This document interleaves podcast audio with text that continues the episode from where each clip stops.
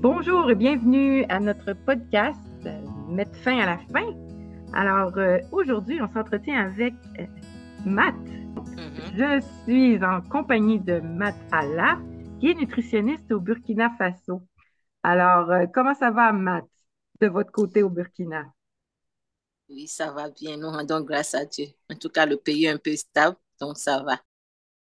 Sinon, je suis Matt Allah, épouse à Pouvor. Je suis la représentante et nationale de Nutrition sans frontières au Burkina Faso et la cofondatrice et gérante de l'entreprise African Food Nutrition. Je suis titulaire d'un DEA en nutrition et en sciences alimentaires et de plusieurs certificats en, en nutrition infantile en particulier, délivrés par plusieurs universités, et particulièrement Harvard et Stanford. Je suis membre actif de la Société des nutritionnistes du Burkina Faso. Étant la fondatrice de, de l'entreprise African Food Nutrition, nous, nous, faisons, nous faisons des formations à l'endroit de la petite enfance et puis nous produisons des farines nutritionnelles sous la marque Yanoko que nous mettons à la disposition de la po- population pour pouvoir prévenir la malnutrition. Hmm.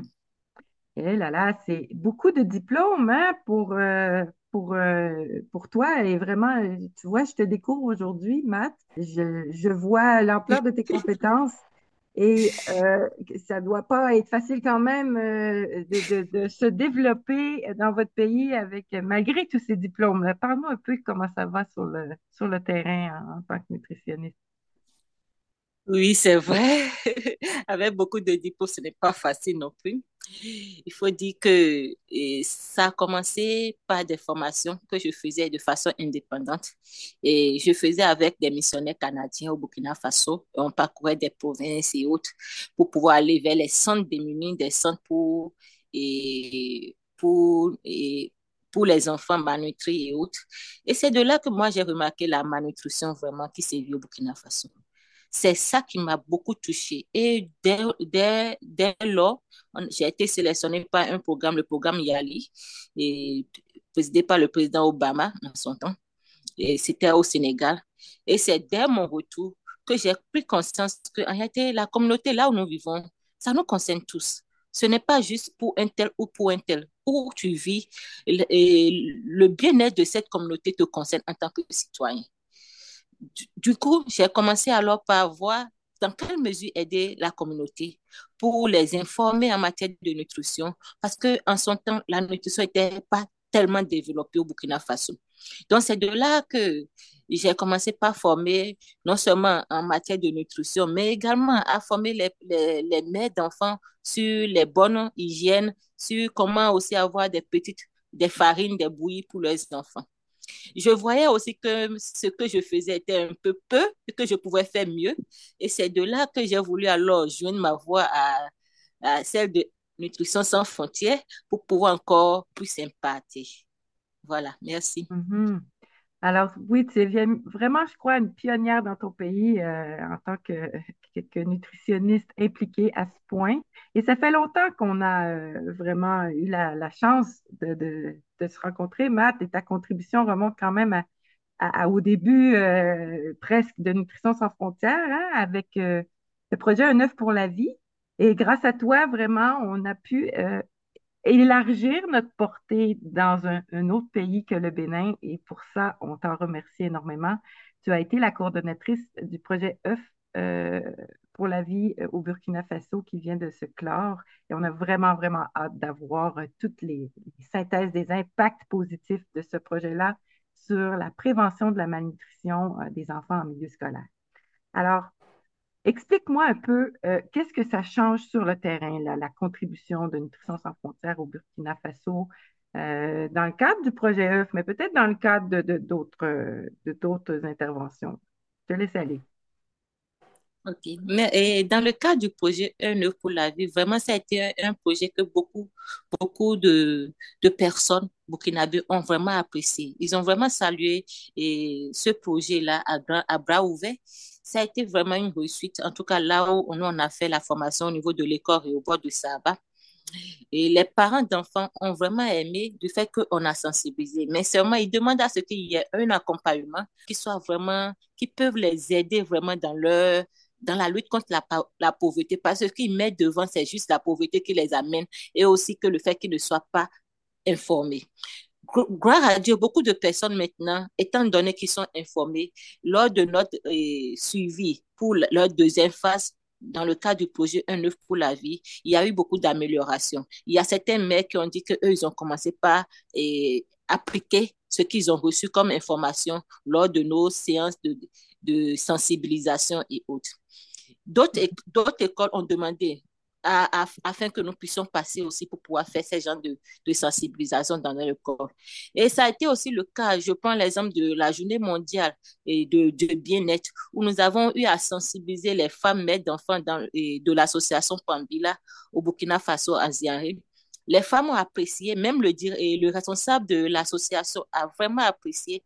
Il a demandé encore qu'on réintègre et cela et qu'on essaie de faire avec d'autres associations des formations comme cela parce que c'est précieux pour les femmes et les femmes qui sont démunies, les femmes qui ne sont pas informées et que cela va pour leur bien-être et pour leur épanouissement. Voilà un peu ce qui se passe sur le terrain actuellement.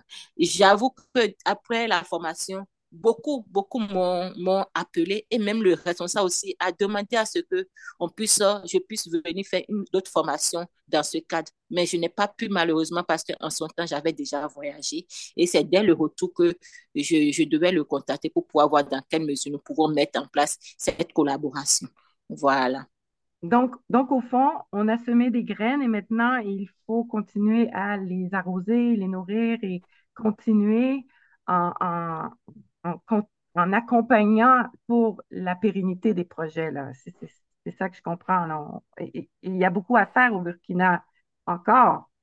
Si tu avais le choix, qu'est-ce que, qu'est-ce que tu prioriserais comme action? Comment on pourrait vous soutenir pour que cette, euh, ce fléau de la malnutrition, finalement, puisse être résolu?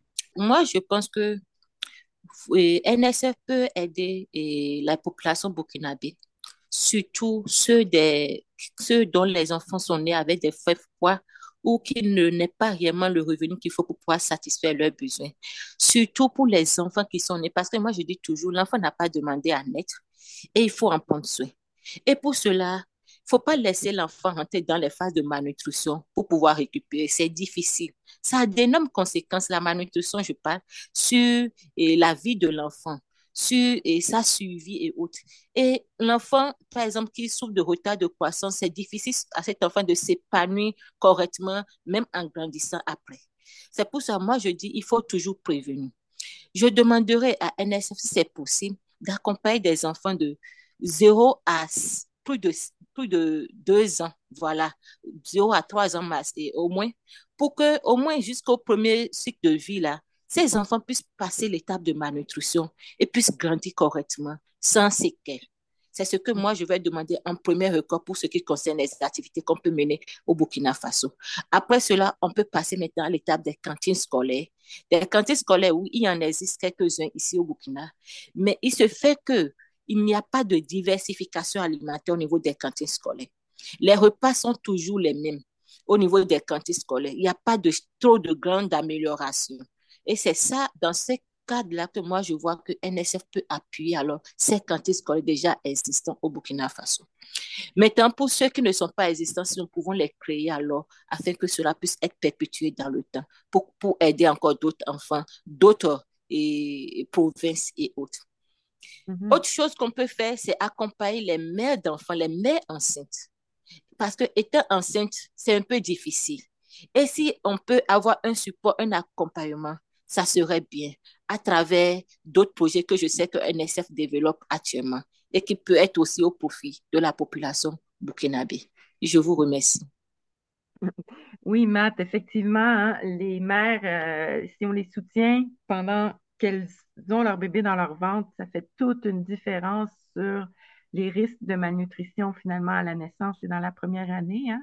Et la première année, quand on réussit, comme tu dis, à prévenir qu'il y ait une malnutrition à ce niveau, mais c'est beaucoup plus facile pour l'enfant de, de, de, grandir, mais de métaboliser euh, les, les, nutriments. Donc, les, séquelles euh, cognitives, tout ça, on, peut vraiment, vraiment les prévenir si on peut être là dès le début. ça. Oui, alors c'est vraiment, c'est vraiment un beau projet qu'on a vraiment euh, euh, mis sur pied et qu'on a vraiment hâte d'aller mettre euh, en œuvre dans votre pays. Et je sais que Matt sera toujours là au rendez-vous comme représentante, mais aussi comme intervenante sur place pour mettre en œuvre des projets. Je te remercie de ton dévouement et vraiment, si l'équipe peut grandir au Burkina, tant mieux. J'encourage des professionnels qui ont envie de s'engager socialement, à changer les choses, des volontaires, à aller découvrir ce beau pays par euh, l'entremise de Nutrition sans frontières et du euh, grand soutien de notre représentante internationale, Matt Alla. C'est important, il faut le dire. Vraiment, un, bon, un, grand merci à vous, vraiment. Merci Alors, on commence, on essaie, on, on le fait avec le cœur. C'est certain que les, intempéries et les épreuves sont présentes. On n'a pas eu facile ces deux dernières années, mais on ne lâchera pas. C'est ça qui compte et on le fait différemment. Hein.